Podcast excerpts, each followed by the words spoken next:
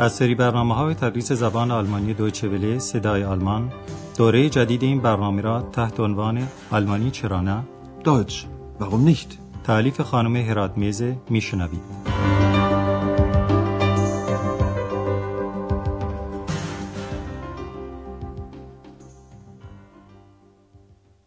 Liebe Hörerinnen und Hörer.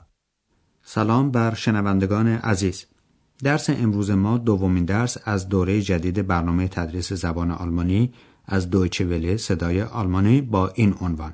هالو تاکسی یعنی آهای تاکسی اگر به خاطر داشته باشید در درس گذشته نمونه های مختلف از طرز بیان زبان آلمانی رو شنیدید تا گوش شما به آهنگ و لحن این زبان آشنا بشه. ترانه یا تصنیف برنامه قبل رو یک بار دیگر برای شما پخش می‌کنیم و اگر یادتون باشه در آغاز اون نام یکی از شهرهای آلمان برده می‌شد. حالا تکلیف درسی شما که باید جواب اون را از راه گوش دادن پیدا کنید اینه که نام کدام شهر آلمان در این تصنیف ذکر میشه. ما از این به بعد این تکلیف ها رو که در هر درس هست و شما باید از طریق گوش دادن جواب اونها رو بیابید تکلیف سمعی مینامیم. Verkauf dich nicht, Berlin, jung bist du nicht, du alterst so schnell, buckelst zu sehr, trägst an den Geldern der Freier so schwer, die werden gehen, dich sterben sehen, Berlin. حالا اندراس که گفتیم در این برنامه ها نقش مهمی ایفا می‌کنه نام شهر مورد نظر رو برای شما میگه Berlin. Berlin. یادتون هست که اندراس در برنامه قبلی چه گفت؟ اگر یادتون نیست اهمیتی نداره چون الان اندراس اون رو تکرار می‌کنه و به شما میگه که جمله این یک تصنیف است در زبان آلمانی چگونه گفته میشه Das ist ein Lied. خود اندراس یک بار دیگر به شما میگه که سراینده این تصنیف کیست Von Klaus Hoffmann. اگر این دو جمله و عبارت خبری رو در یک جمله واحد بگیم چنین میشه Das ist ein Lied von Klaus Hoffmann.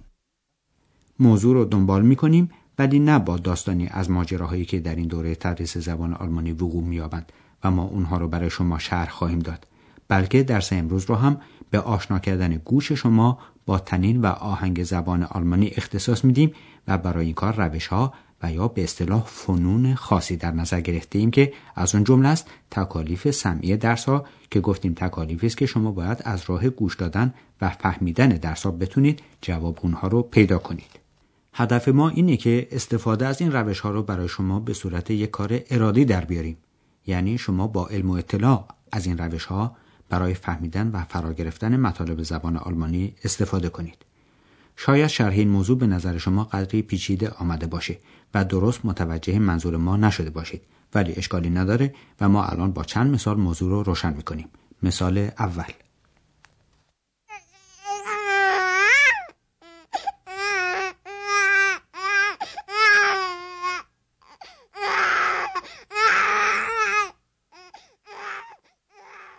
البته شما فوری متوجه شدید که این صداها صدای یک کودک نوزاد بود. ولی می‌دونید چرا فوری اون رو تشخیص دادید؟ برای اینکه همه ما این مرحله رو پشت سر گذاشتیم و هیچگاه اون رو فراموش نخواهیم کرد. یعنی مغز و حافظه ما این مراحل رو که یک بار آموخته شده تا آخر عمر حفظ می‌کنه. شما هم بدون عمد یعنی بدون اینکه عمل خاصی انجام بدین این خاطره رو بیاد میارید خیلی ساده است نه؟ خب شما می‌تونید این موضوع رو با مثال بعدی ما یک بار دیگر امتحان کنید و این قابلیت و توانایی خودتون رو به کار ببرید. حالا تکلیف سمیه شما که ذکرش گذشت این است که تشخیص بدهید صداهایی که میشنوید مربوط به چه واقعی است و در چه جایی صورت می‌گیره. Vorlage geben, dann abgespielt zu Breme. Breme, was macht der?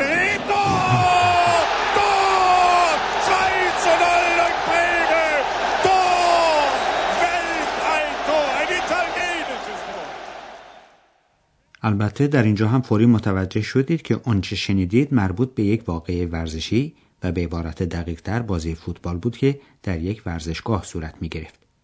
شاید هم کلمه گل فوری به ذهن شما خطور کرده باشه پس شما نه تنها یک صدای خاص رو تشخیص می‌دید بلکه فورا می‌تونید اون رو در چارچوب یک ارتباط کلیتر و وسیعتر قرار بدید و معنی یک کلمه خاص رو از روی محیط و وضعیت مربوطه بفهمید.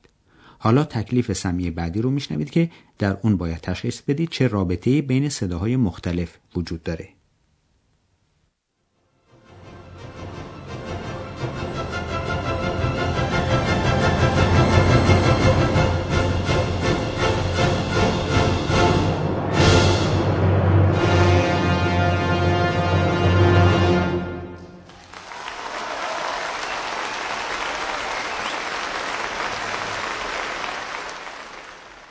ابتدای قطعه موسیقی کلاسیک شنیدید و سپس صدای کف زدن عده زیادی به گوش شما رسید که کف زدن هزار بود.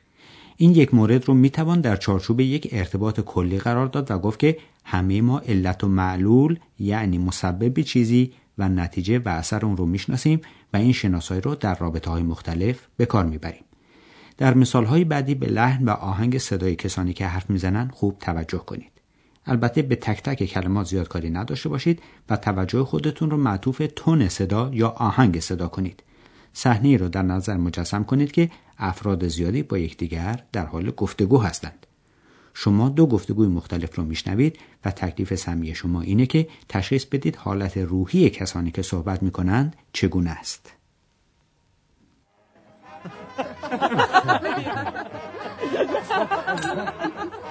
Hallo, da bist du ja. Wie geht's? Mensch, grüß dich.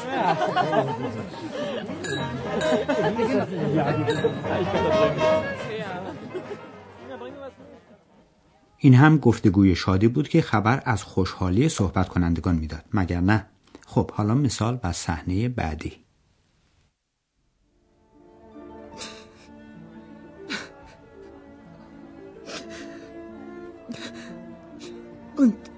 und dann habe ich gesagt. Was hast du gesagt? Ich. Also ich.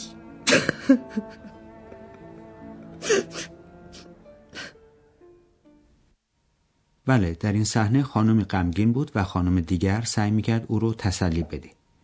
تشخیص غمگین بودن یا شاد بودن افراد از روی لحن کلام اونها رو هم ما طی تجربیات روزمره یاد گرفتیم.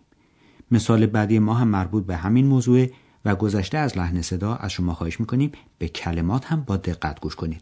چون که علاوه بر سلام علیک که قبلا هم شنیده اید کلمات جدیدی میشنوید که احتمالا می‌تونید اونها رو تشخیص بدید و بفهمید. باز تکلیف سمی شما این است که بگویید در این صحنه چه اتفاقی میفته و چه کاری صورت می‌گیره.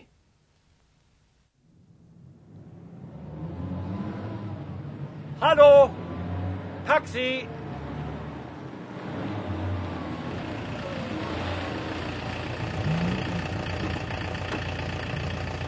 Guten Tag.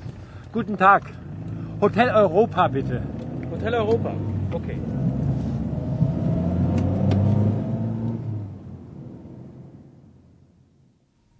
چنین صحنه برای شما معنوس و آشناست مگر نه مردی در کنار خیابان ایستاده و تاکسی صدا می‌زنه و تاکسی یک کلمه بین المللی است و در زبان آلمانی هم همون تاکسی است. مسافر به راننده تاکسی می‌گوید که مقصد او هتل یعنی مهمانخانه است که اون هم یک واژه بین المللی است و در زبان آلمانی هم به اون هتل میگن. بعد مسافر اسم مهمانخانه یا هتل رو که هتل اروپا و بالمانی هتل اوروپا است به راننده میگه و تاکسی حرکت می‌کنه. حافظه ما وضعیت تاکسی سوار شدن رو در خاطر ما زنده کرد و همه ما فهمیدیم که موضوع چه بود.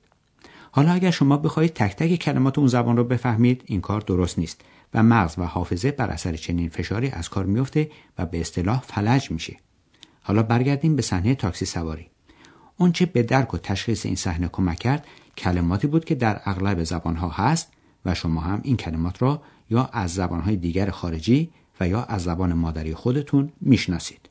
حالا سعی کنید این روش یا تکنیک رو در مورد یک مثال سختتر به کار ببرید. مثلا در مورد صحنه از نمایشنامه فاست اثر گوته که در درس اول شنیدید. Habe nun, ach, Philosophie, Juristerei und Medizin und leider auch Theologie durchaus studiert.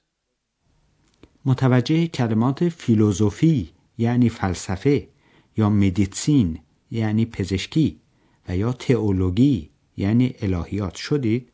اگر جواب شما مثبته پس فهمیدید که صحبت این قسمت مربوط به دانش و رشته های مختلف علمی بود که از اونها نام برده شد.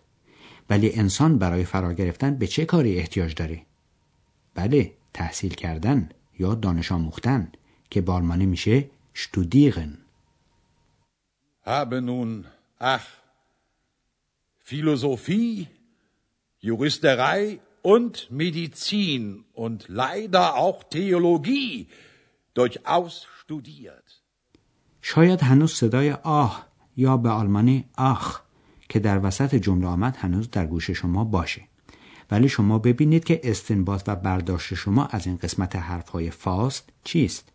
آیا او از تحصیلاتش ابراز رضایت و خوشبختی کرد؟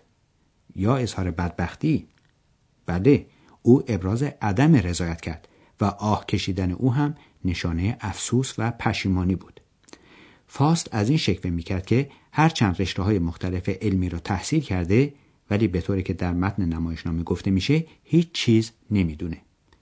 شما شنوندگان و زبان آموزان عزیز در درس های آینده باز هم روش ها و به اصطلاح تکنیک های دیگر برای تشخیص بهتر یک زبان خارجی یاد خواهید گرفت. حالا در حالت کاملا آسوده و راحت در جای خودتون قرار بگیرید و سعی کنید مطالبی رو که گفته میشه با تمام حواس خود جذب کنید.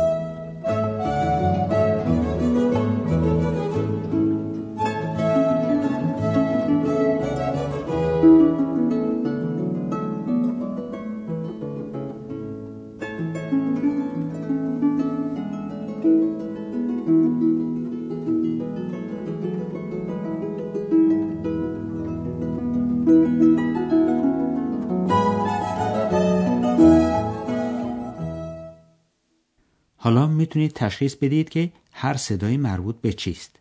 مثلا صدای جیغ و خنده یک کودک نوزاد.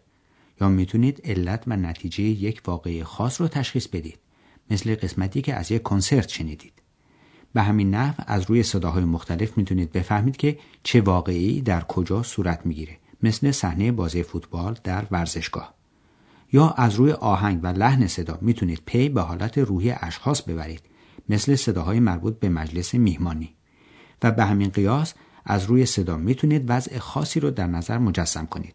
مانند صحنه تاکسی سوار شدن. در عین حال تک تک کلماتی رو هم که از یک زبان خارجی دیگر و یا کلمات خارجی مصطلح در زبان مادریتون می‌شناسید از خلال جملاتی که به زبان خارجی گفته میشن می‌تونید تشخیص بدید و بفهمید. درس امروز ما هم به همینجا خاتمه پیدا می‌کنه و تا جلسه بعد به همه شما خدا نگهدار می‌گوییم.